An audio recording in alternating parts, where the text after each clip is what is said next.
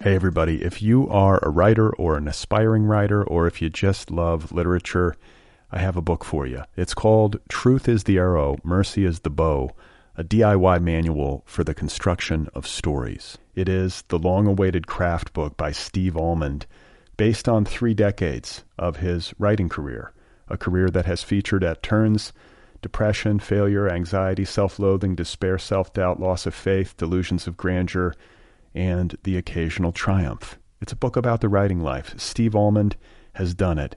He has embraced it, the full catastrophe, and he has lived to tell about it. The Boston Globe says, quote, "This isn't just a book about writing. It's a book about honesty." And Richard Russo calls it, quote, "one of the best books on writing I've ever read. It's also the funniest by a country mile." Once again, it's called Truth is the Arrow, Mercy is the Bow, a DIY manual for the construction of stories by Steve Almond, available from Zando. Go get your copy right now, wherever you buy books. This episode of Other People is brought to you by Audible, the place to go get digital audiobooks. Over at audible.com, there are hundreds of thousands of titles to choose from in a huge variety of genres, and you can play them on your iPhone, your Kindle, your Android, whatever listening device you have in your possession. And here is a killer deal, everybody. Right now, for listeners of this program, Audible is offering a free audiobook download with a free 14 day trial. Go brush up on American history uh, with John Adams by David McCullough, or No Ordinary Time by Doris Kearns Goodwin, or how about In the Garden of Beasts, Love, Terror, and an American Family in Hitler's Berlin. That's the runaway bestseller by Eric Larson. Any one of these titles can be yours free of charge, and if you do this, you know the drill. It helps the program. I get a little kickback. It's a nice thing to do. To download your free audiobook, just go to audibletrial.com slash other people. Again, that's audibletrial.com slash other people.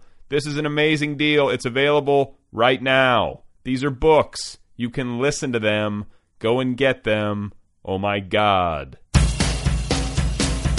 You are not alone. You have found other people. You and I have a friend in common. Every stupid thing that a writer could do, I've done. I think it's really beautiful. Jesus, dude, what a struggle, you know? It was incredible. You know, it was like your head exploded seeing what was really there. And now here's your host, Brad Listy. just one person at just one time. Right. All right, everybody, here we go again. This is it. This is Other People. This is the Brain Exercise. This is the Intimate Author Showcase. My guest today is Ramona Ossibel. She is the author of the new novel, No One Is Here Except All of Us. It's available now from Riverhead in hardcover, and it is generating lots of critical acclaim. Uh, Ramona, as you may recall, had a short story called Atria, published in the April 2011 edition of The New Yorker and uh, the April 4th, 2011 edition. And she had a uh, she's had short fiction published in a lot of different places, and this is her first novel. So not a bad way to start out. She and I are going to be talking in just a minute. Uh, otherwise, uh, what's going on? I'm working on my book. That's been uh, dominating things. It's been dominating my brain, and I've now entered a phase where I don't know what is going to happen.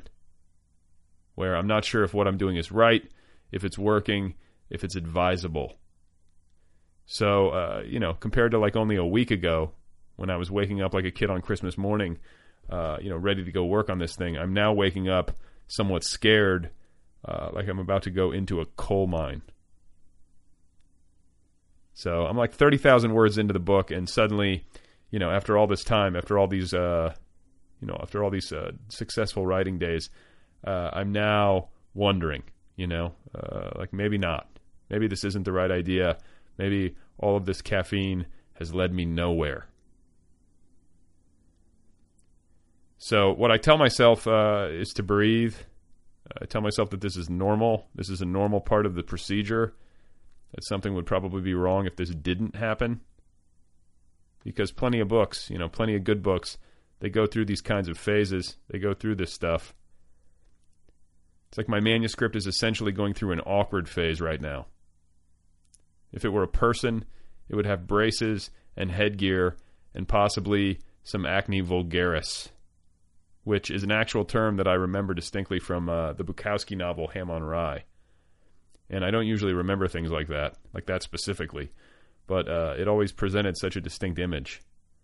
Uh, you know, Bukowski uh, suffered from acne vulgaris when he was a child, and in this book he writes about it. And when I say suffered, I mean he really suffered. I mean, like this is a this is a tough thing, and it's not like he had like proactive solutions or uh, you know like Retin A. This was the old days. You know, he had to like have these things drained at the doctor's office. He had needles like stuck into his face, and they would drain him out. So it was pretty awful. Uh, and he and he didn't just have acne. You know, he had acne vulgaris. So maybe to you know to say that my uh, my book at this point has acne vulgaris uh, it might be a bit extreme at this particular juncture. You know, I'm not at the point where I'm I'm sticking needles into the book, metaphorically speaking. I'm not draining anything from it yet. But I might have to eventually. You know, who knows. So what right now is just acne could potentially develop into acne vulgaris. So there's also the feeling, and I was thinking this earlier today, there's the feeling that this book could take me a lot longer than I originally thought it would or hoped it would. You know, which can be sort of a drag. But at the same time, there's also the feeling that I have that if I have to, I will work on this thing until I'm 65 years old. I do not give a shit. It will be my life's work. I will stay with it until I subdue it. I just want to get it right, you know? I don't want to compromise anywhere. I don't want to settle. And I, I, truly would rather write one really, really, really good book, or at least in terms of like, you know, write one book that's absolutely the best I can do with all of my energy, every ounce of it possible. I'd rather do that once than write like 10 or 15 okay books, or even above average books in terms of effort. Does that make any sense? Anyway, that's how I feel today. Uh, but of course, I also don't want to drive myself crazy. I would like to avoid that if possible. So uh, there's that, and then there's AWP, which uh, is a conference. It's the Association of Writers and Writing Programs. Uh, it's an annual affair. It's happening in Chicago this weekend. And as far as I can tell uh, online, it's like this big networking event for writers. You know, like every writer on social media is talking about this thing like it's Woodstock and excuse me i you know i've never been and i you know i've never been to a writers conference i think the idea of it sort of makes me nervous i don't know why it is but I, have always shied away uh, you know because i don't mind being around people i'm social you know or like relatively social or i can be social i just sort of like uh, i don't know i don't know how to handle it, it seems like a lot all at once but uh, people keep telling me that I need to go. They tell me I need to show up and I need to uh, promote things. I need to let people know about the nervous breakdown and about this program, and I need to say hello and I need to be there and uh, such. And you know what? I'm sure it would be fun. I'm sure it would be. uh, and I, I think that I would enjoy it once I was actually there. And I do love Chicago, for another thing. Uh, plus, my sister lives there, so I could go see her and uh, visit with her. So maybe I'll go. I don't know.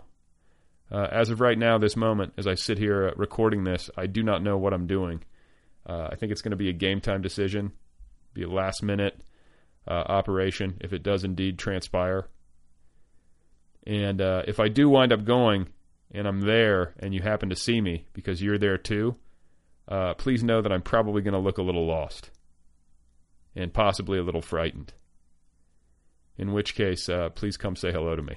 Please come network with me. we can network together, which is uh, kind of a loathsome word. Networking. It's like team build. Let's do some team building. Let's go watch a panel and network. Let's go team build. Let's go brainstorm. Let's go synergize. So, I don't know. I don't know what I'm going to do. It's kind of freaking me out. I'm a little freaked out right now, and I'm probably overthinking this because that's pretty much what I do. That's uh that's my gift. I am thinking about what I am thinking about. Hey everybody, if you are a writer or an aspiring writer or if you just love literature, I have a book for you. It's called Truth is the Arrow, Mercy is the Bow, a DIY manual for the construction of stories. It is the long awaited craft book by Steve Almond, based on three decades of his writing career, a career that has featured at turns depression, failure, anxiety, self loathing, despair, self doubt, loss of faith, delusions of grandeur, and the occasional triumph. It's a book about the writing life. Steve Almond has done it. He has embraced it, the full catastrophe, and he has lived to tell about it. The Boston Globe says, quote, "This isn't just a book about writing, it's a book about honesty."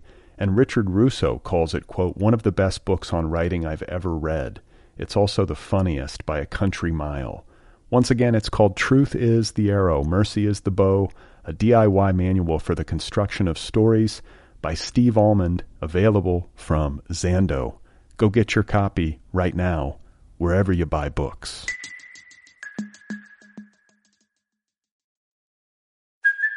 Hey, it's Kaylee Cuoco for Priceline. Ready to go to your happy place for a happy price? Well, why didn't you say so? Just download the Priceline app right now and save up to 60% on hotels. So whether it's Cousin Kevin's Kazoo concert in Kansas City, go Kevin, or Becky's Bachelorette Bash in Bermuda, you never have to miss a trip ever again. So download the Priceline app today. Your savings are waiting. Go to your happy place for a happy price.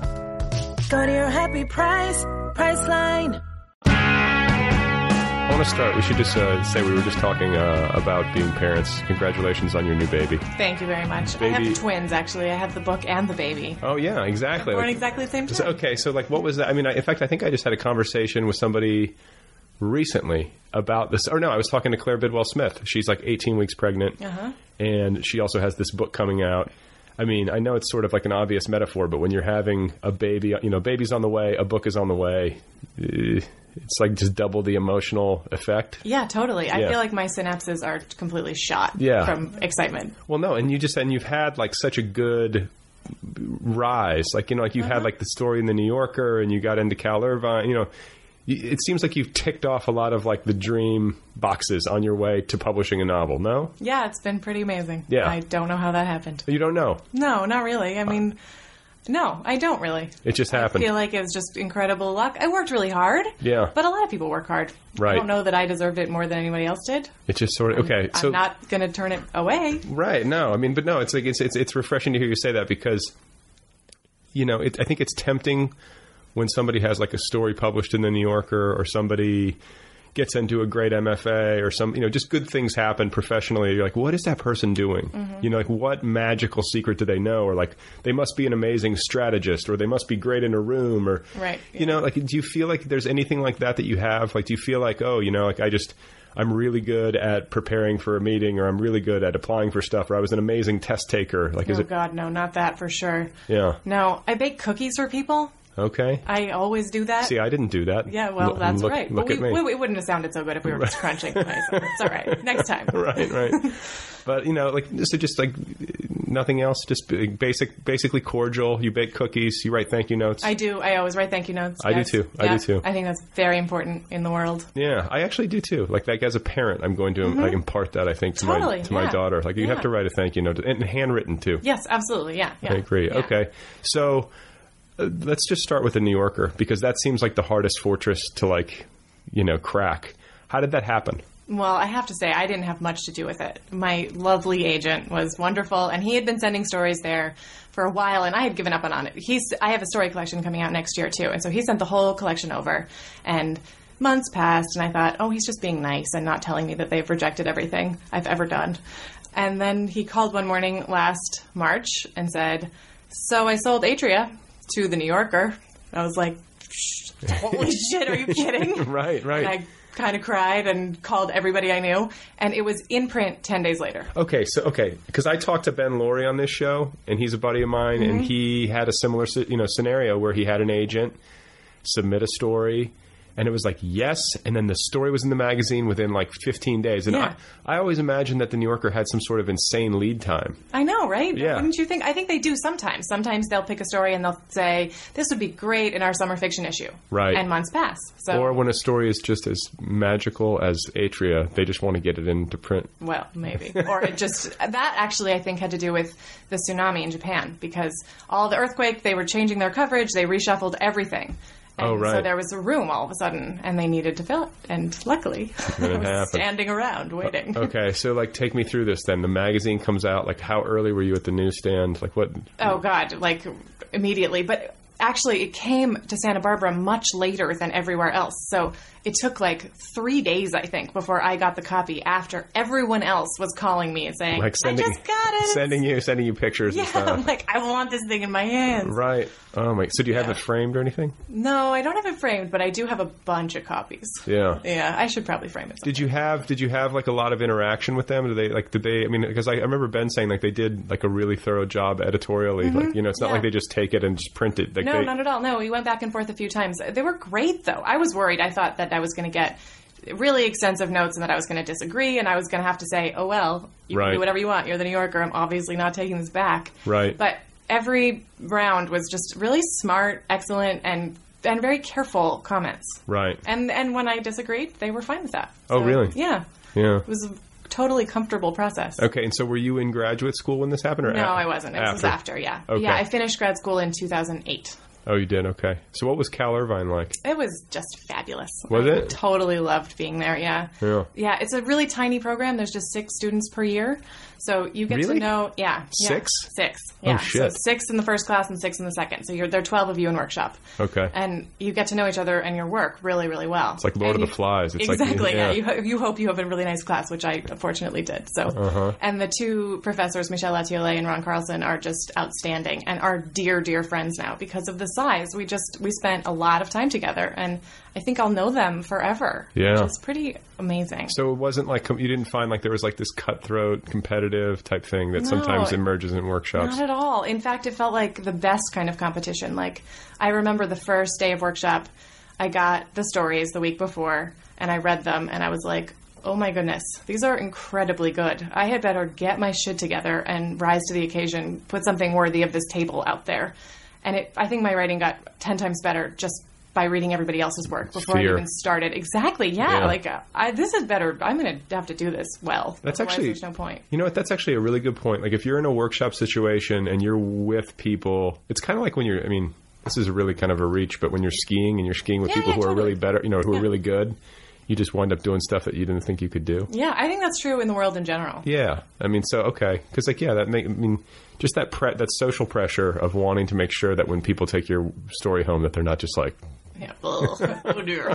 yeah, exactly. And there was nobody like that. Did you find that everybody that they had accepted into that program? I mean, with a number as small as six per semester hmm Per, well, yeah, for the whole year. or for so, the whole year. Oh, and it's a two-year program. Right, yeah. Like they must be extre- I mean, they must be really picking some good writers. They really are, and really different writers too. They do a good job of picking a whole class instead of just picking their top six. So you've everybody's completely different. There isn't any sort of clashing, competing. These are the two people who are trying to do this thing, and so they're kind of at each other the whole time. Yeah. It- we were we were really up to different projects, so we got to appreciate those other projects and help boost them because you weren't losing anything. It wasn't like I don't want to give him this good idea because that was then it's not in my book. right. Yeah, so I think, and yeah, I mean, really, it was a really strong. Everybody was great. Some people I think were more insecure than others, but basically, I think the level of the writing was just excellent across the board. Well, what about you? Were you pretty secure compared to other people, or did you feel I like you think I were? was after the, my first workshop, I got completely reamed By? by the teacher, Oh. which we've I've talked to her about it a lot of times since then. But it was an older piece that I'd sort of been working on and hope you know I gussied it up and I was really hoping and I was. I was the last person to go up in the cycle. So it was five weeks into the program. and Nobody had seen anything from me yet.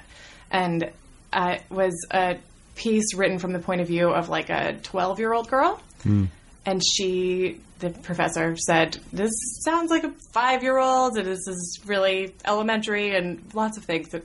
I kept it together in workshop. I did not cry, but I did cry Never a cry. lot after. Never cry in workshop. I know if you, can really, help it. really don't want to do that. So that was the worst thing in the world at that time. But Right. then it made me put everything down that I'd thought about before and start over and start doing stuff that was bigger and harder and weirder. And I think, and actually, Atria was the next story that I wrote. Oh, So- really? Yeah. So I, I really feel like if she hadn't kind of kicked my ass that first day, I never would have written that story, and that put me in a whole new path.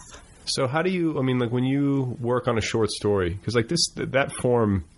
I find really interesting. And I think that, you know, it's obviously like really compressed and, um, I don't know what's, I'm trying to find the right language about it, but you know, when you're, when you write, when you sit down to write a short story, um, how does it go for you? How long are we talking about? Like, are you getting this thing done? And like when you wrote Atria, was it like it shot out of you in a week and then it was just polishing, or is this something that you labored over for months and months and months? I think the first draft I got out pretty quickly. Usually I try to write a first draft really fast because I'm I feel like it's going to get away from me otherwise.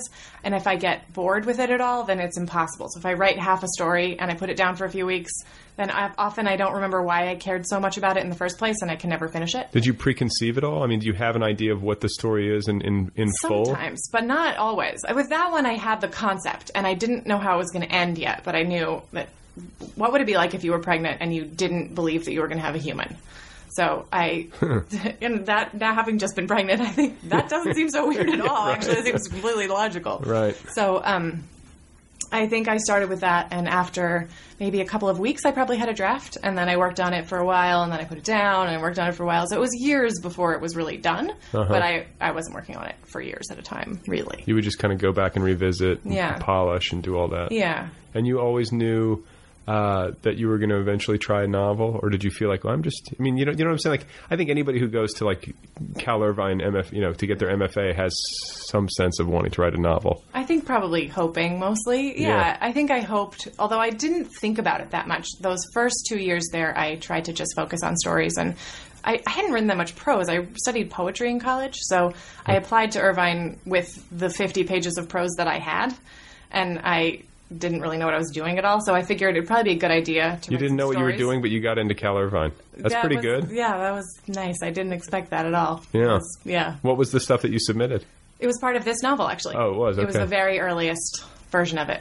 Wow. And so then I, com- but I didn't believe that it was going anywhere. I thought this is, this thing is stuck. I just here I have these pages. I'm going to try to get myself into grad school so I have some time to do some writing. Mm-hmm. Mhm. And and then I got there and thought, good, now I can abandon that project because it's obviously never going to work. So then I worked worked on stories for the whole two years in workshop, and I didn't pick the novel up again until the end of that. So how many did you just have 50 pages, or did you have more that you were I drawing think from? it was about it. I think it might maybe I had sixty. Yeah. But it was yeah, it was not much. That was about it. Yeah. Okay, so that's sort of interesting because, like, even with the short stories, like, you know, you'll do like a big significant burst of work on a story, or you'll finish a draft. You'll do like a burst of work on this novel, and then you'll go away from it, and then you'll return to it, Mhm. and then you'll polish it or whatever you know you want to call it, and that seems to be a consistent thing for you. Yeah, I think so. And like you know, because it's interesting because sometimes people say, well, like you know, I've talked to writers in this program where they say, if I'm working on something, I want it to be in a compressed period of time because I want to try to, you know, harness whatever state of mind or whatever energy that I'm in, and I want to make sure that I get it down on the page. And I Mhm. feel like if I leave it and then come back to it after an extended period of time, I might lose that, or there might be some sort of like lack of consistency to the work. Mhm. But then I guess like the flip side of that is that you go away and your subconscious gets to kind of do its thing and sort of process what you want to say about it or how you want to address it when you Mhm. get back and then you return to it with like you know renewed energy and maybe better insight.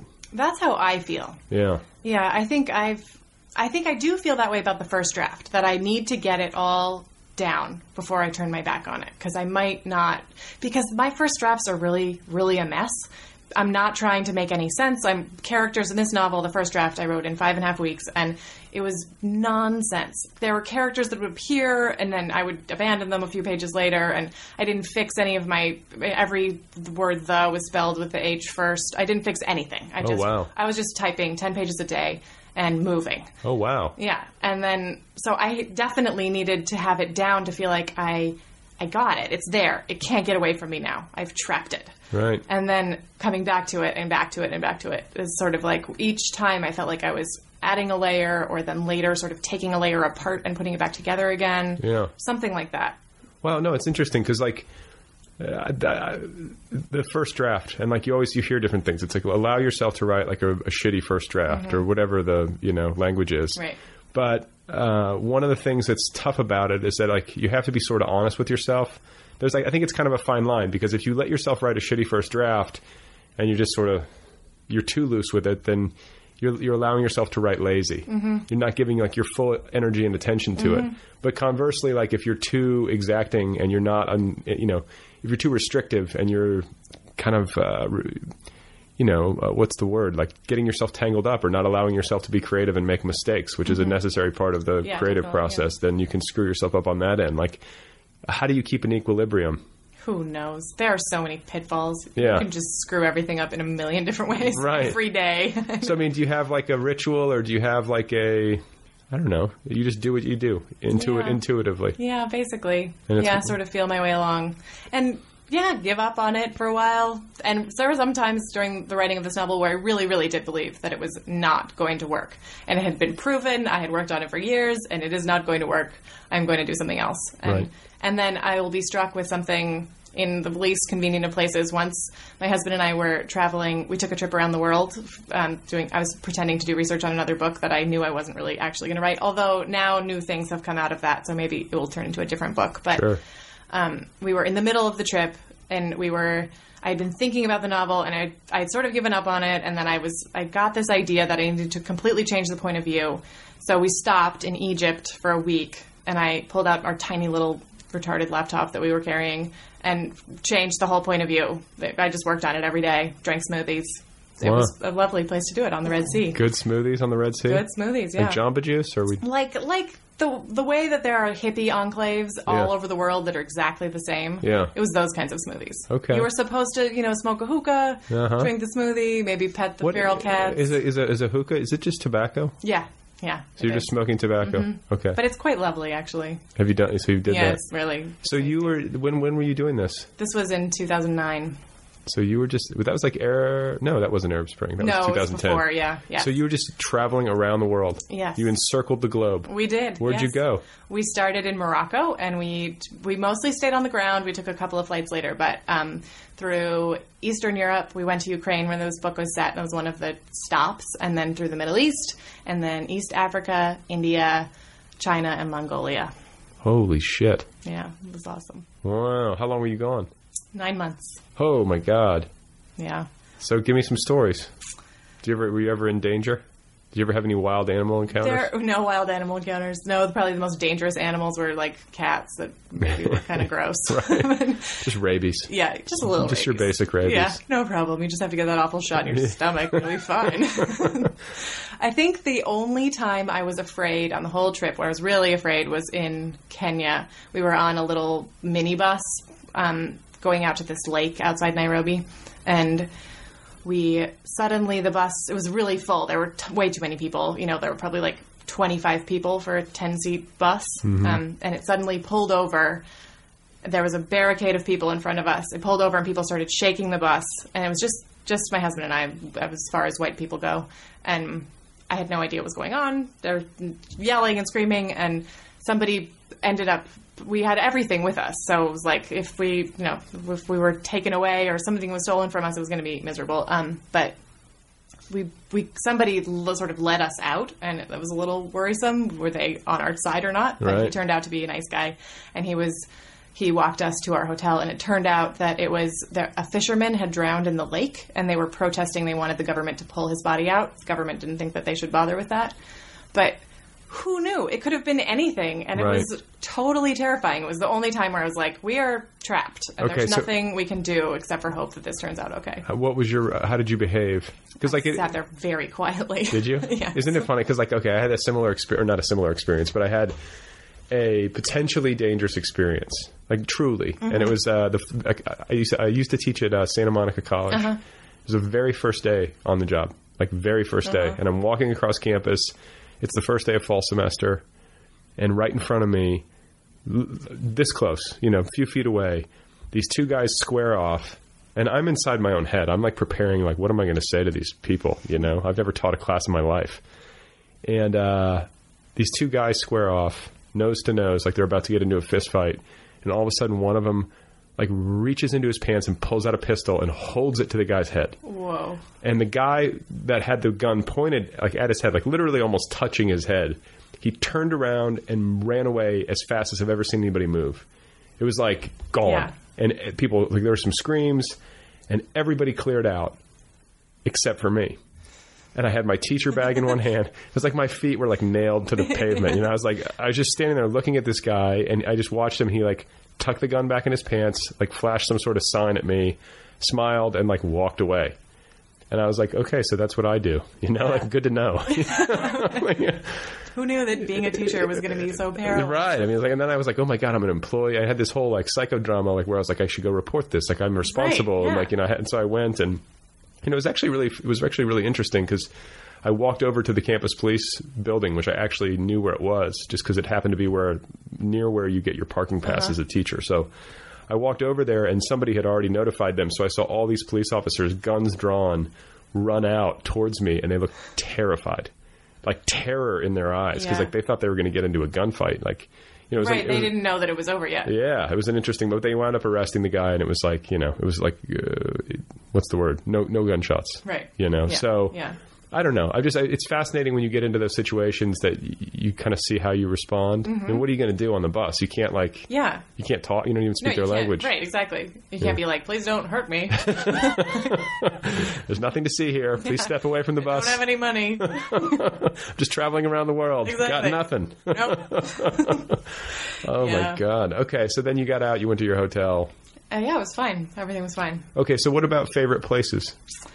There was really nowhere that I didn't love. Is one this hard question to answer because it was every place was so different. That's Uh-huh. one of the things about a trip like that. It felt like every new region was like, whoa, this place is amazing in a whole new way. Yeah. So, um, favorite going to visit to go to the villages where my family came from and where my husband's family came from. He's actually from we're about like a hundred miles away from my little zone, which we didn't know until we went there. Oh wow. That was pretty amazing. Was that was a big highlight. Did you meet like ancestor or relative? No, nobody's there anymore. But we Okay. did find my great great great grandfather's headstone in the Oh. cemetery. No shit. Yeah, that's pretty cool.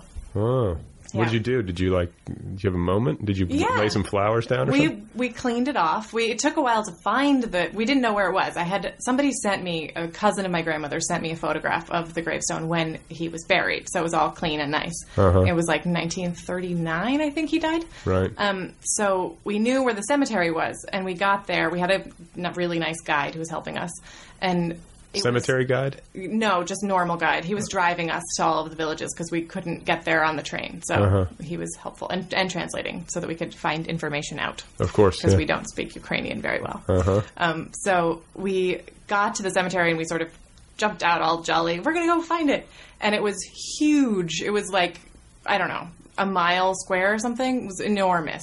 Thousands and thousands and thousands of graves and completely grown over. The Jewish side of the cemetery, the Catholic side was okay. So um, we started wandering through. It was like trees growing over the gravestones and vines and thorns and wild onions. And so we're tramping along, looking at all these falling down headstones, just hoping that we came upon it for about two hours. How did you know there were wild onions? You Because you looked could at- smell it. Oh, you You'd could crush smell it. them. Yeah, you'd step on them, Okay. and it was like this really strong oniony smell. That makes sense. Yeah, it was kind of beautiful. It was sort of sad. Obviously, there was nobody there to look after these things anymore. All the family members had gone far away. Mhm. But it was also really beautiful, just sort of hauntingly lovely. Um, Right. and finally, we'd sort of given up, and the guide ran off, and he found this guy who was working in the old falling down synagogue. He had just sort of figured out that no one was using it, and he could have a carpentry shop there. So he was building some things, and he had also developed a side business of for people like us when we would roll through and ask, "Hey, do you happen to know where this person is buried?" He had gone through and cataloged every single grave and ha- made a map. So he said, "Yeah, for fifty bucks, I'll take you to it."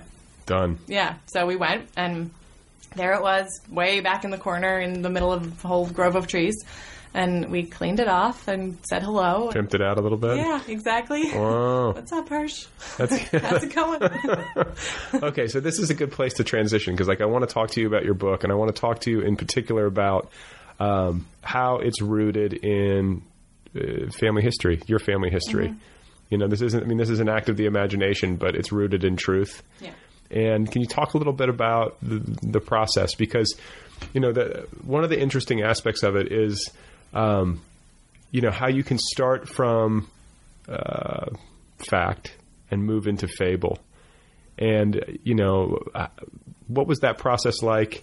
And how do you, how do you feel about taking this sort of base of truth and then launching off into you know directions that are completely um, surreal or whatever you want to call them. Uh-huh. You know, Well, it started at first. I thought I was just going to write the story a little bit more, not factually, but sort of closer to the way it had been told to me by my grandmother.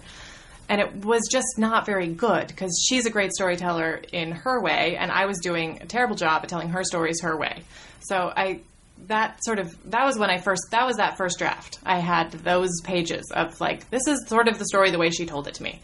And and I had stopped because I didn't know where else to go with it because I'd Mhm. sort of used them up. I didn't know how they were connected to each other. I didn't know what else happened. but you knew they were good, I knew they were good. I knew they were they're great stories. They're really great. right?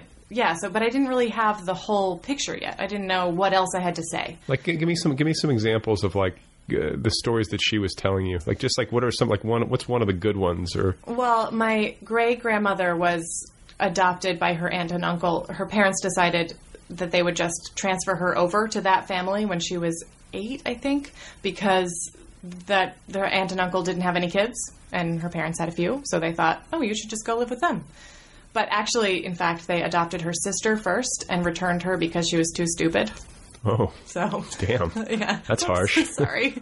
yeah, I actually changed that in the book. I felt too bad about it. yeah, yeah, no, creative license. Yeah, exactly. Yeah. Yeah. So she she lived the first half of her childhood in one house and then just switched over, Oh. um, things like that. And my great grandfather spent three years in a prisoner of war, as a prisoner of war in Sardinia, having just the best time ever. He it was completely warm. He said he would say, as I was told in his thick Yiddish accent, "The weather was warm, the women was warm."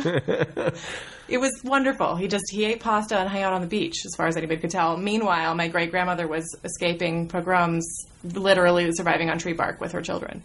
Wow. Yeah, So if you're gonna be, if you're gonna be a POW, Sard- Yeah. Sardinia is not the worst totally. place. Go to Italy. Yeah.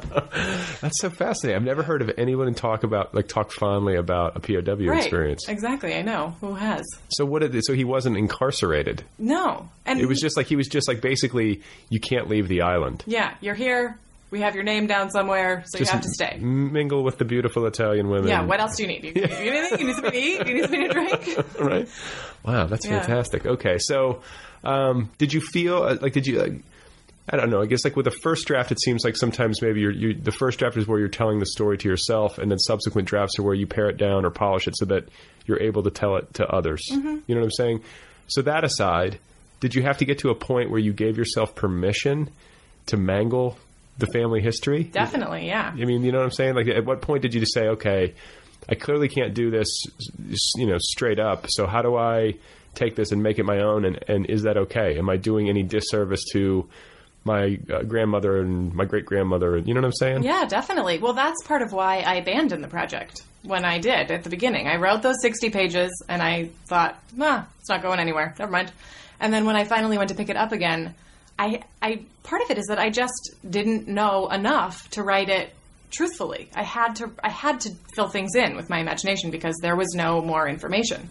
So I that was the first kind of thing that boosted me to start making things up. But then I also started to realize that the story that exists for my grandmother is it already exists. She has it. It's done. There's nothing that's needed for it. It's Right. going along nicely. So if I was going to do something new, then I was going to have to do something new and it was going to have to change and I was going to have to be comfortable with that. And then were there any components that were like off the table in terms of like changing them? Do you know what I'm saying? Were there certain aspects of it where you're like, okay, this has to remain the same, but I can, you know, expound around it creatively? Or was it all just like fair game?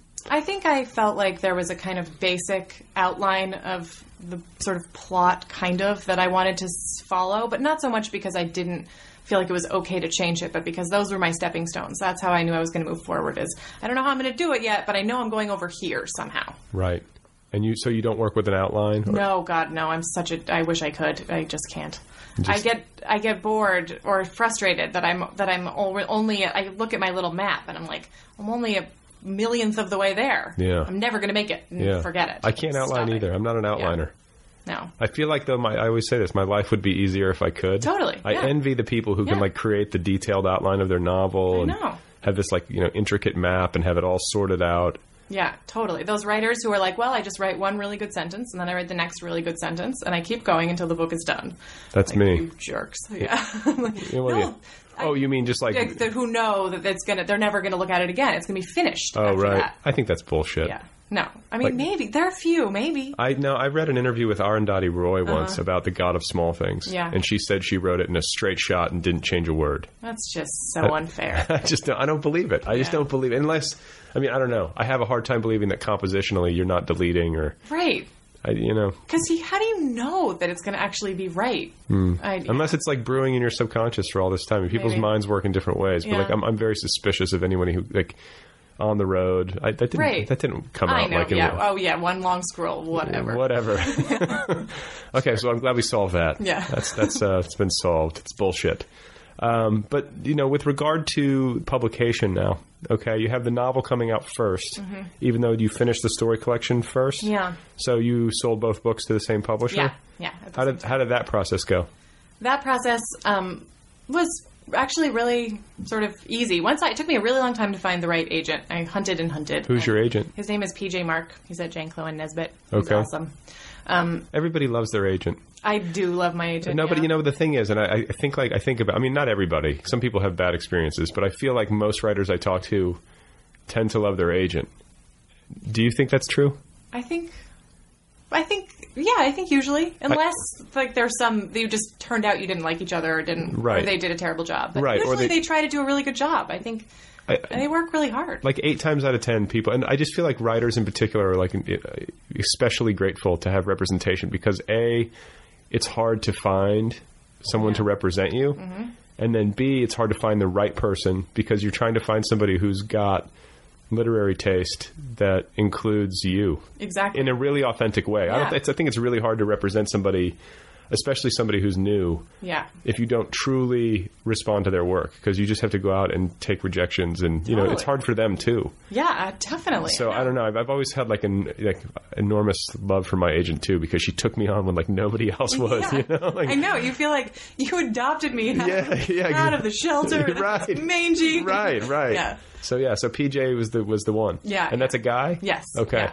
Yeah. and so did you publish the story in the new yorker and then the collection sold No. the No. collection sold oh they, they he sent the collection over Yes. okay Yeah, yeah. So he, and one of the reasons that I loved him right away is that he picked me up before I would show him the novel. Oh. So he read the collection, he really liked it, and he was willing to sign me then. So I felt like any agent who's willing to sign you based on short stories alone, and you're promising that there's something else coming, but who knows? That ha- frequently doesn't work out. Right. So I felt like I could trust him, and that he trusted me, basically, which was really a big deal.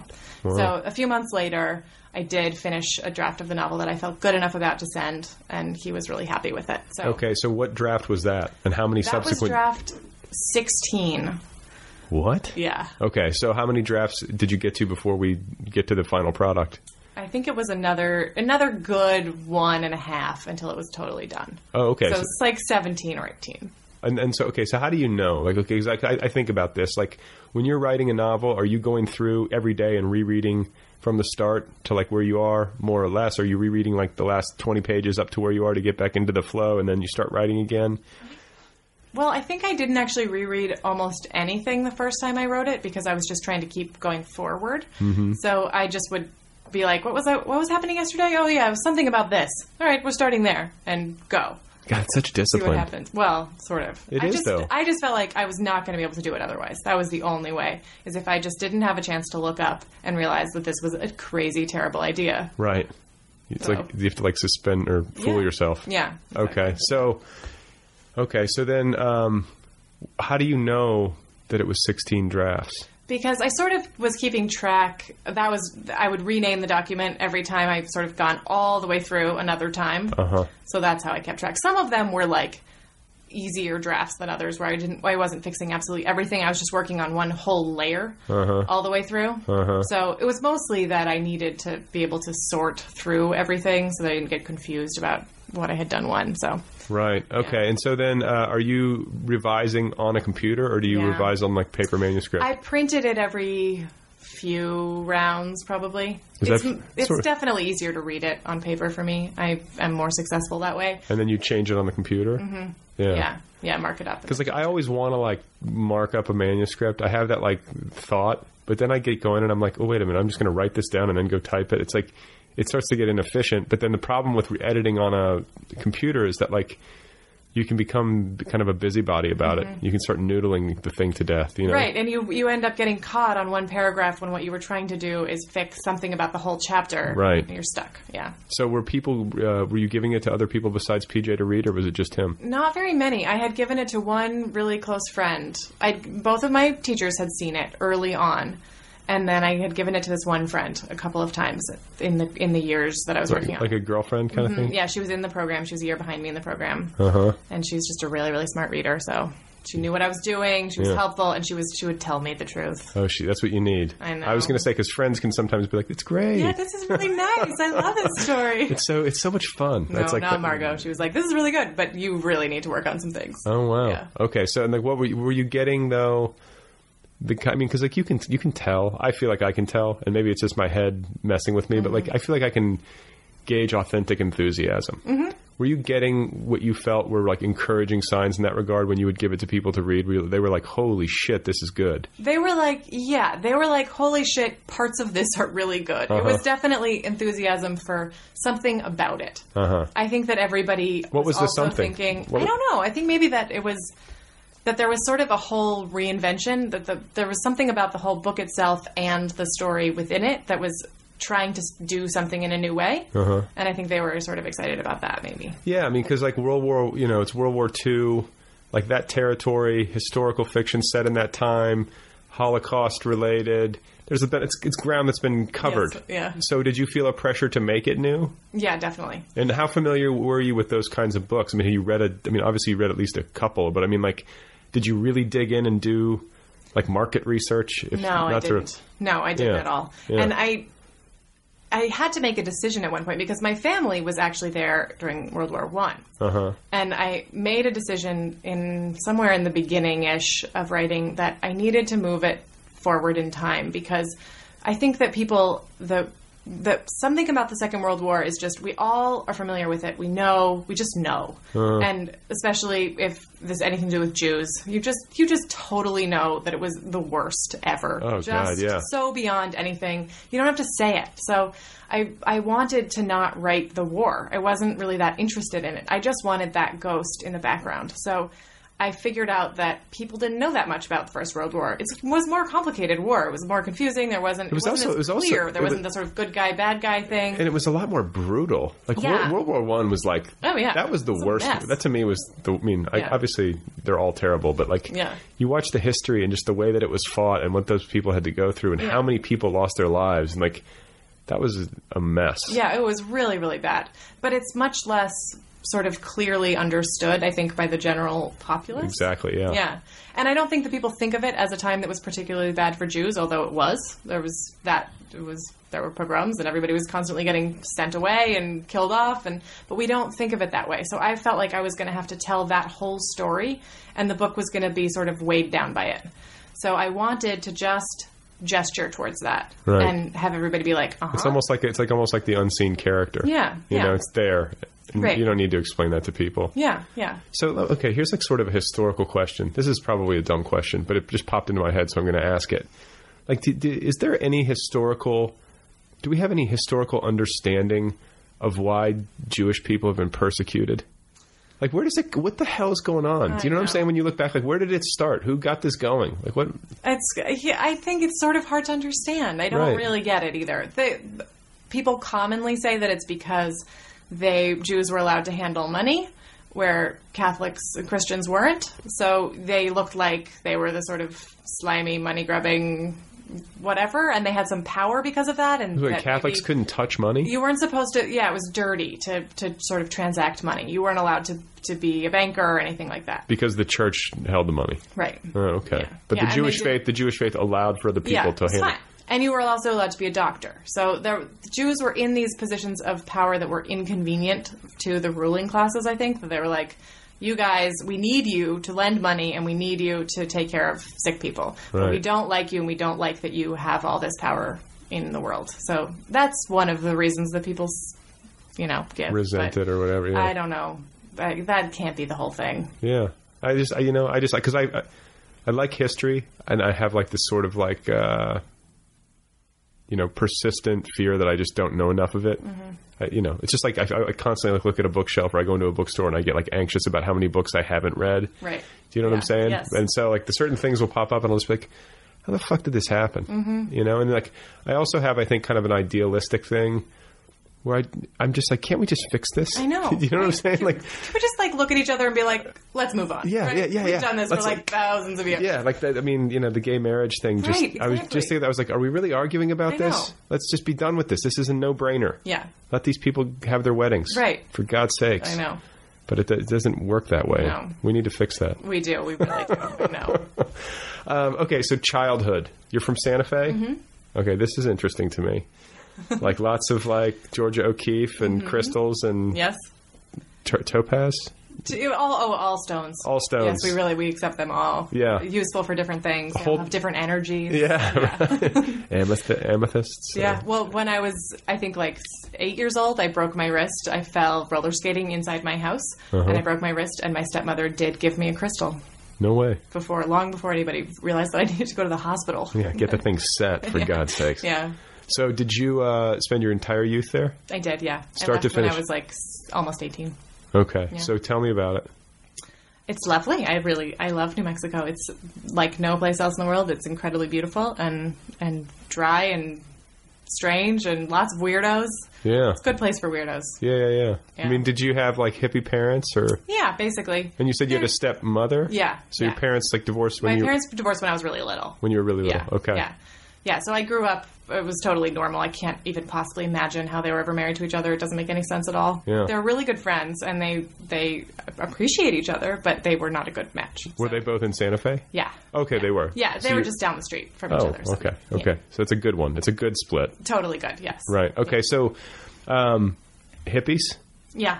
Big At time. least in the beginning, they kind of they're now they're pretty straightforward. They still have some solid hippie tendencies.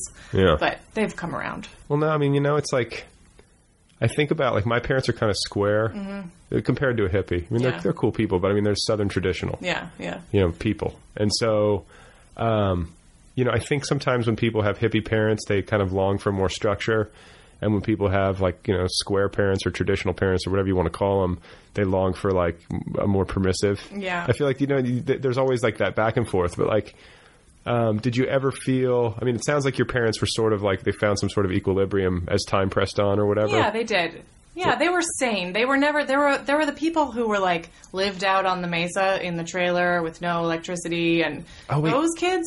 That I- Oh. was that was for real. okay, wait. Did I see a documentary about life on the Mesa? Probably. That's like the, the colony. familiar. It's like the colony of people who just like basically live off the grid. yeah. Yeah. Okay, I did see that. That's fascinating. It is fascinating. Did you hang with those people? Not that much, but I kind of knew them. There were some that were in my circle. My little sister, we have different dads, and her brother on the other side is he, his mom is like that, and he grew up out there, and he still sort of lives out there. Uh huh. That's pretty wild. Whoa. Yeah. So, um, what were you like as a kid? Like, were you all were you always riderly? Yeah, I was always writerly. I was super shy. I didn't like being away from my mom. I was pretty quiet. Quiet, Yeah, shy, yeah. retiring. Yeah, talked to the dog a lot. Did you? Yeah. What did you say to the dog? I probably told her ridiculous stories. Yeah. Yeah. So how like how old were you when you finally started to break out of your shell? Like was it something that you carried through high school or was it No, it something? was sort of somewhere in there. I think in junior high, I switched schools. I'd gone to little private schools for most of elementary school, and then I switched in junior high. And the big public school was awesome. I was like, there are hundreds of kids here. No one gives a shit about me. I can just be a person now. Right. And it was way better. I You was, liked it better. Yeah, I really liked it. I Did- found friends, and those people didn't think I was so weird, and we, we all went off together. It was great. What kind of friends? I mean, what kind of group was this? Were you guys all like writing like poetry and no, stuff? they were kind of they. There were a couple of sort of poety type eighth graders in there. Yeah. But they were kind of like normal kids. They were they had, they had things like some of the girls had makeup and they had Barbies. I was never allowed to have those things. So in junior high? Yeah, yeah. Barbies? Well, they probably didn't still have them, but they had had them. They had You had them. could Tell. Yeah, yeah, yeah. The marks were still there. they probably still had little little heels. Yeah. Yeah. Or it's like a pink Corvette hidden in the Right. closet. Yeah, the dream house. is Still there. Yeah. so uh, fairly well adjusted then. Yeah, I think Crazy rebellion? Anything? I did kind of not go to high school. Meaning what? meaning I I went to my freshman year at the normal high school, and then I decided that I probably could talk my parents into letting me go to this weird private school, which I successfully did do, and that turned out to be terrible school. Uh-huh. So then I was like, well, I'm going to get out of this, and I could maybe get into nothing else for a while. So I sort of convinced them that the school was crazy, but it was too late to put me back in the public school. So then I didn't do anything for a few months, and then I ended up at a school where you weren't required to attend. okay. I didn't know Beautiful. that much. It was awesome. And and when you were ready to graduate, you just had to write an essay explaining why, which I did when I was 16. Holy shit. So what was this school? It was actually probably kind of a great little school. They had a lot of classes. You just you could elect to have a class. There was a faculty, and you could say, "I'm really interested in a class about transcendental meditation or cooking or whatever Right. math," and somebody would figure out how to teach it to you. So when you did go, which you did only when you wanted to, you were probably pretty interested. And I did go sometimes, and it was good. I, I had a cooking teacher there. I thought for a while that I wanted to be a chef, and we made amazing things every day. It was really fun. So were you doing like no math, no science? No, I didn't do any of those things. So do you know? I mean, you never took algebra or anything like that. Uh, no, yeah. I, And look at you. I know. You're fine. Terrible at math, though. Whatever. Yeah, yeah it's You can true. add and Mostly, subtract. It doesn't matter. My husband can do it for me. That sounds so terrible. God. What is he? Is he like a math nerd? he's no, he's not a math nerd, but he is. He's an, is actually a grad student right now in environmental science, and so he is required to know some things about numbers and how they work, Uh huh. so he can be helpful. So what about the arts and like your, in, you know, your tendency towards writing? Like, were your parents artists or what do they do? Yeah, my family, especially on my mom's side, actually, really both sides. Pretty, there are a lot of writers. Oh, really? And a lot of artists on my mom's side as well. So my grandmother founded an artist and writers colony in Illinois, and she Where? was a poet her whole life. Outside Chicago, it's called Ragdale. Okay. It's on the North Shore. Yeah. Yeah. So her mother was a sculptor. You know that book, Midnight in the Garden of Good and Evil? Yeah. The sculpture that's on the front. Yeah. That's my great grandmother's sculpture. No shit. Yeah. Wow. yeah. And Oh, So- her father was an architect. So there's art all the way back. So is that sculpture? Where does that sculpture exist? it's in Savannah. It's in In Savannah. the graveyard in Savannah, yeah. I've been to Savannah. Yeah. I spent like three weeks in Savannah Really? right after college. Uh, my friend of mine went to SCAD. Uh huh. and like we were going to drive across the country together, but like he had to finish his school first. So, I So you just, just hung around? I just hung around and like went to like see the Forest Gump That sounds Park. cool. this was in a movie. This is the bench where for you know Yeah. whatever. It was like the late '90s, so it was like actually not that far off from that movie. right back when that was still. By the way, like I have thing to do. yeah, in that movie. I can't believe I like. I'm, I'm like one of those people who the first time I saw. I'm going to be honest with you. The first time I saw that movie, I liked it, I did too. and now I like hate myself for that. How could I? I mean, I just like every subsequent viewing, I'm just like, really, like this, like I was getting choked up at the end. and- Yeah. yeah, I haven't seen it in a really long time. yeah. That one in Titanic too. Oh Uh, yeah, Titanic, totally. I saw Titanic cried in every time I saw it. I saw Titanic in a full theater, and I was I was by myself. Uh-huh. I was like, I think I was like at my parents' place. I was like, I'm just gonna go see this movie, and I remember seeing it in the full theater, and like when I, I walked out, like just thunderstruck. totally like yeah. And then I've on subsequent views, I'm like, I'm like, I am a moron. I have See, no I- critical faculties. I don't think I lost my moronic faculties because it, I still felt that way. I Really? still cried. I think the next time I saw it too. Did you? But I remember when it came out, I saw it with my friend Allison, and we just bawled in the car after. It's like, how could we have gone through something so sad right now? oh no. It's just yeah, it's it's troubling. But I Yeah. guess you got to give yourself an out. I mean, every once in a while, you just got to permit yourself to Right. get emotional over a cheesy movie. right. Okay, so um, you didn't go to high school, or you did go to high school, but you went to this really permissive, sort of like self-directed course of study type high Exactly, yeah. school.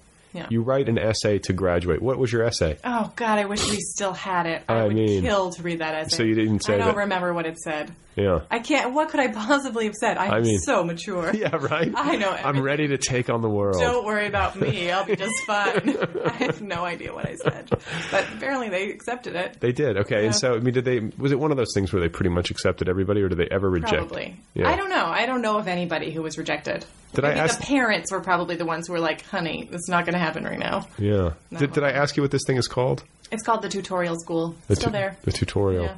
Okay, so you graduated. Mhm. There's not like really commencement. There was there were like I think there were like four of us. Oh, really? Yeah, we went to the sculpture garden. Caps I and believe I gowns? read some Winnie the Pooh. Did you really? Yeah.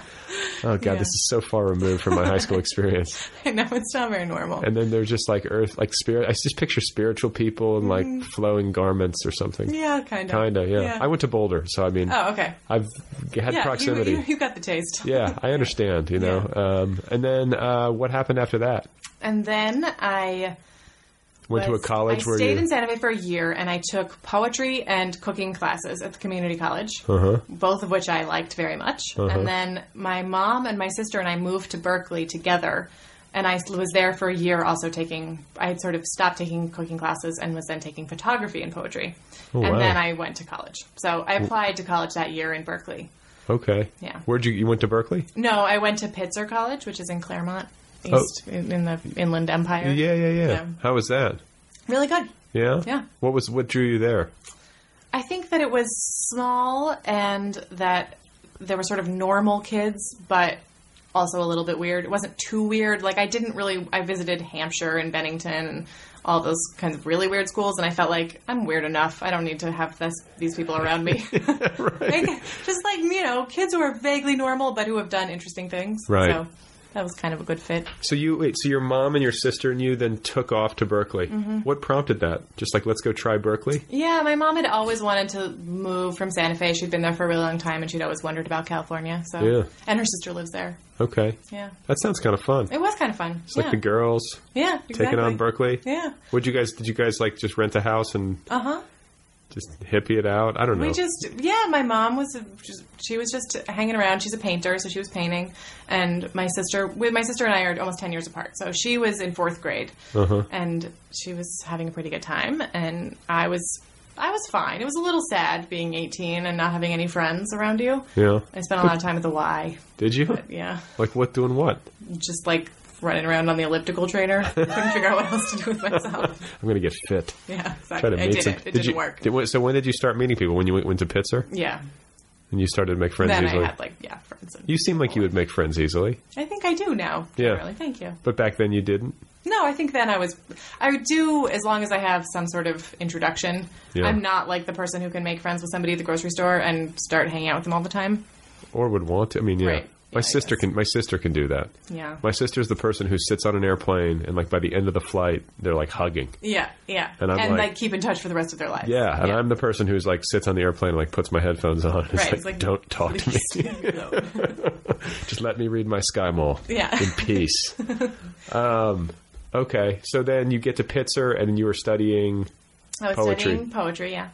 Yeah. Who were your poets? Um, Doug Anderson was my main teacher. He's a great poet, and he's got a memoir out, the title of which I cannot remember at this moment. But right.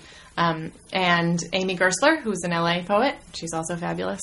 They were Did- sort of my favorites. Did you get into Los Angeles at all, or were you just pretty much out Not there? very much. Yeah. no. Every once in a while, but not in any way that was interesting. Yeah. Yeah. And did you find that like it was an easy place to transit? I mean, I guess you'd already been in Berkeley, so you'd already made transitions. It wasn't like you were like suddenly. Yeah. And I No. don't think between between like Claremont and Santa Fe, it's not that huge of a transition. No, it wasn't. I Yeah. was, that was easy for me. And I traveled a bunch as a kid too, so I was used to other places. so like where? Where did you go? My mom and I lived in Mexico for a little while when I was six, for like several months. Okay, so you've had a way more interesting life than I have. I don't think that's probably true. Where were you? We were all over, but a lot on the Yucatan Peninsula and in Mexico City too. We were there right after the huge earthquake in it was 1985, I think, and we we were supposed to arrive on the day of the earthquake, and we didn't go that day. But we ended up going- Sissies. yeah, exactly. so lame. what would lonely Uh, play? yeah, right. we went right after though, and I remember wandering around Mexico City and buildings falling down everywhere, and the smell of amazing tamales. I remember that very well. So what prompted that? Just wanted to have an adventure. Same thing, like So your mother is she's a painter and she's just moving to Mexico yeah, just to go do some just to cool go stuff. to it, yeah, And she's painting. uh huh, and yeah, hanging out with me and And she's selling paintings in Mexico? no, she wasn't selling anything. She's she doesn't care. She's not very good. She doesn't like to represent herself. You know? Uh-huh. She's not good at being like, hey, I'm awesome. Is she, I mean, is, she but- awesome? I mean, she, is. She's yeah. amazing. She's so she does really, sell paintings, but someone sells them for her. She yeah, but she doesn't even do that much of it. She could, Yeah. but she decides instead to just do it. And now she's working on clay stuff mostly. So she's but she's just a really good artist, and that's what she wants to be doing. So Yeah. she does it. So what was wh- how long were you in Mexico for? We were there for I think it was a it was a few months. We were supposed to be there for a year, but we both got a little lonely. I think partway through, and I was the idea was that I would go to school, Yeah. but I that was still in my extremely shy period of my life, and it was really hard. I didn't really speak. Now you're in Mexico and you're shy. yeah, in Mexico, shy, not speaking Spanish. I was like, I can't do this. Yeah. So, and she's my mom is a real softy, so I was like, Hey, mom, I don't want to go. And I think she was like, I get that. Let's stay home instead, and let's go on that chicken bus again. What's the chicken bus? There's just always a chicken on the bus. Oh right. yeah. Take the bus. Yeah. Look at the chicken. Right. You're what six years old? Mhm. I can see that. Yeah, I would have it's been. In, fun. I would have been into the chicken. Yeah, absolutely. Wow. And so then graduate like how? I mean, do you mind ma- like you- graduate school started how soon after you got out of? You did four years and you were done. Yeah. And then I, so I was done in 2001, and I went back to grad school in 2005. So I was out for four years. And what'd you do during that time? I taught fourth grade for a little while on the East Coast. Um, we, my Wha- husband and I, went to Southeast Asia for a few months. He wasn't my husband yet; he was just my boyfriend then. Uh-huh. Spent some wa- time in Thailand, Oh my uh, god. living on a dollar fifty a day or whatever it was. Yeah. And then we came back and we w- moved to Berkeley. We s- tried to take care of ourselves and be grown ups, not very successfully. Just pretending. yeah, just like struggling along with Wow. crappy jobs. So now, so now uh, this book is coming out. You're going to go on a tour. Little tour, yeah. miniature tour? Like, do how do you feel? Like emotionally, um, and I guess you just have you have a three month old baby. Mhm. Uh, how you get how you managing the emotional aspects of it? Do you find yourself at any point overwhelmed? Definitely, yes. Yeah, Yeah, I do. Although, in a way, I am grateful for having the baby because I feel like it kind of deflects some of my own. If I if it was just me headed off on tour, I'm sure I would be really Right. worried about myself. Right. And this is nice. Like I don't have to think that much about myself. I'm worrying about how will he travel and what will that be like. right. Which is better because I'm Well- not going to be better at anything because I obsess over it. So Well, yeah, it's like, it's weird because the whole thing, it's just a high class problem. Mhm. I've had this con- Totally, I've had this yes. conversation before, but at the same time, it is kind of a it's a lot to think about, and like most writers, I think I sort of recoil from having that much. Ten, you know, it's a, any person, it's not healthy to think that much about yourself. exactly. No, it really isn't. It doesn't feel good. It gets exhausting. Yeah. it gets, but but it's also exciting. I mean, it's like there's not. It's not like there's no positive aspects of it. No. Like giving a reading and having people show up is uh, it does have a little thrill attached to it. Definitely. Yeah. But um, you know, you have the baby. It's like sort of a nice way to sort of buffer the experience. Mhm. And uh, how many cities are you going to go to? Um, I think it's seven, maybe. So I go to Portland, Palo Alto, Oakland, DC, New York, and New Mexico on this loop. Wow, Yeah, wow! And then that you're doing media clearly. yeah. Big, huge, high-profile Huge. shows. Only the most important shows. you know, I've been rejecting almost everything. Yeah. All the offers, whatever. no, I was really, I was really, felt really glad to get you. Yeah. Um, so, do you have a plan Like, About my uh, life. Yeah, I mean, do you have like a plan for like what you want? I mean, th- this is what you want to be doing. You know that you've landed on a career that you think is like really suits you, or do you feel like you're the kind of person who could like write a book or two and suddenly decide that you want to become an anthropologist and live in like Papua New Guinea? Probably, I think this is the right thing for me to be doing. I think that I would like. The thing that I like about writing is that it's expansive and it can turn into a million different things. That's. So I could imagine writing about something that I never would have thought I'd care about in 10 years. But I think I'll always be. Words will always be the way I observe things and discover them. Have, and have you been writing like this whole time, or like because the book's coming out and you're kind of entering this like publicity cycle? Or do you find yourself kind of like phasing out writing for the moment? the moment I'm not doing that much writing, honestly, but I did try to keep it up all the way through up until the baby was born. Uh-huh. And I even did some writing this winter after. So this the next few weeks I'm not going to try to do that too. Yeah. But uh, yeah, it sort of kept uh, my toe in it at least. But you know, Like- but it's, sometimes it's good to take some time. I think. I mean, I Yeah. personally can't go like I'm going like full bore right now on a book, and it's like exhausting. Like, Mhm. I, you know, I don't want to sound dismal about it, but like it's for me at least, it's really hard work. It's super hard. I know. Like it's a grind for me, and like it's v- there are moments of like elation, and like it's extremely pleasant, but like there there's also a lot of it where you're just like my goodness and it it just takes so much out of me Right. but there may be people who can like write and like with a much more like you know a lighter Uh huh. feeling Right. They like sit in the sun with their tea. I'm like sl- yeah, I'm like Yeah. slouched over this glowing computer screen, like suffering. Yeah, you know, totally. Me internally. too, Is that how you are? Yeah. Do you work every day? I, I hope to work every day. When I'm really working, I, I do work every day. But then I do take breaks. So uh, During the day or just in, like during Oh. yeah, the writing? and during both. Yeah. So it'll be like, all right, I'm going to write for two hours, and then I'm going to go take a walk. Walking is really an important part of my writing process because that's where it's like, all right, take a breath. What just happened that I cared about? And when I come back to it, I'm usually a little bit smarter. So stopping and doing other things during the day is important, but also stopping and doing other things. Like we were saying before, it's just that I have to come back to it and see it in a new way. Uh-huh. Otherwise, it just nothing ever starts to come loose. and Yeah. It keeps being the, the problems that are there keep being problems unless I walk away for a little while. And you and you live up in Santa Barbara now? Yeah. So that's a nice place to go walking. Yeah, it's pretty nice. You just go for a little hike and Little hike, Ugh. beach walks, Ugh. dolphins. Oh god. It's very refreshing. Uh, how long have you been up there for? About a year and a half. And you, are you going to stay? We'll see. It's Yeah. it depends on jobs, Right. money, all that stuff. Yeah. It's, it is a little on the expensive side. It's That so Santa nice, Barbara. though. It's so nice. It's got to be the best place, like to. It's got to be the best quality of life of any place. I kind of I think it really is. Weather, surroundings, Yeah. culture, It's like small enough, you can but big walk enough. everywhere, but big enough. There's actually things going on. You don't feel trapped. Right. A couple hours from LA. Do you surf or anything? I don't surf, although Yeah. if we stay, I'm going to learn. Yeah. I've surfed once. I'm not. I tried. Yeah. I couldn't get it. Couldn't do it. I did, and plus, I just don't. I, don't, I Yeah. can't fit that in. It's a whole right, exactly. It's a way An of life. Entire another thing you have to care about and do every day. yeah. Yeah. Do you think you could fit it in? Do you think you could make that work? Maybe. It's really like about a two minute drive to my house, the one little break in Santa Barbara. So if I was going to fit it in, it would probably be the most possible place for that to happen. But Mm. I don't know. It's probably unlikely. yeah.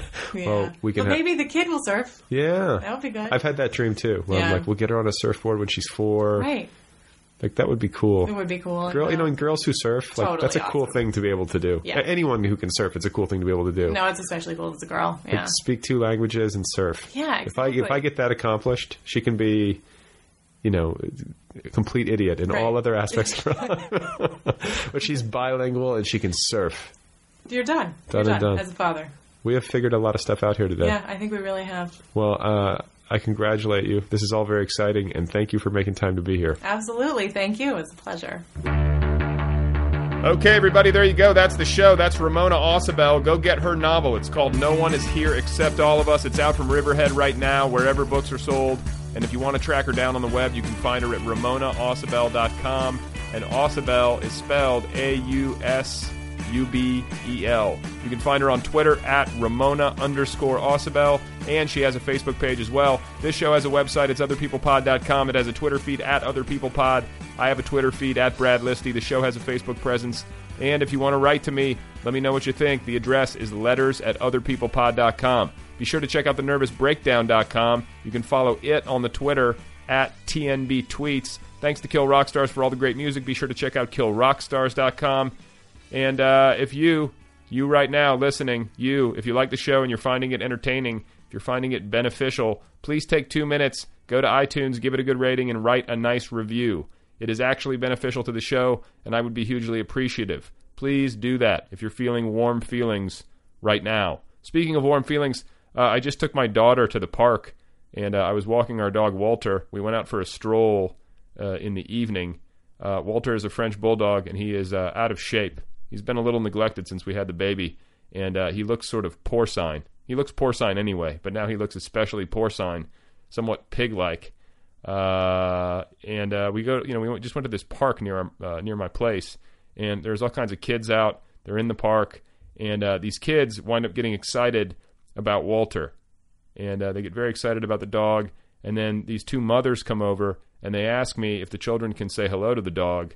And uh, of course, I say sure. And it's a bunch of little girls. And uh, one of the little girls, she started shrieking and trying to essentially tackle Walter. She wanted to uh, kind of like lie across him. She wanted to lay her body on his body, and she wanted to shriek. And uh, so Walter was so tired from having to walk over there uh, that he didn't really have the energy to move or, or you know uh, attempt any kind of escape. So he was essentially uh, just surrendering while this girl was lying across his body, this like four year old girl, and she was making an incredibly high pitched sound uh, as if she were calling the dolphins to shore. And so, not that big of a deal, but what, what troubles me is just that these mothers were standing there talking while this was happening, and I'm standing there like, for real? Like you're just going to let this happen? Like this is normal? You just let you, you just let your child lie on somebody's dog and start shrieking? but apparently so. So, uh, just so you know, for the record, I would not let my daughter do that. I, I, do think there's certain etiquette when it comes to people's animals. Not that I'm that uptight, but I mean this was ridiculous. You know, you let you don't you don't let your child lie on some strange animal and uh, begin shrieking. You just don't do that. Uh, and it's a good thing that Walter's a nice dog. You know, he's he's actually a complete coward. Uh, he cowers in the face of all animals. Uh, any dog that approaches Walter, he uh, he rolls over, even if the dog is much smaller. Uh, you know, like a chihuahua can come up to him and he will he will immediately throw in the towel. Which uh, which I like about him. I find it endearing. And uh, you know, he's French. He surrenders easily. Get it? Uh, okay, so i am going to sign off. I'll finish things up with a bit of a flourish. This is actually by request. I've had people ask me to do this, so I'm going to do it. Uh, I've got a special guest in studio. Here she is. Mm. You say dad dad? What's my name? Hmm? Uh oh. Uh oh? Can you say Elmo? Elmo. Um, Can you say no no? No no. You say I know? I know. Can you say bubbles? Bubble. Can you say Walter? What? You say Wawa? Ever say You say hello? Can you say hi? You say bye bye.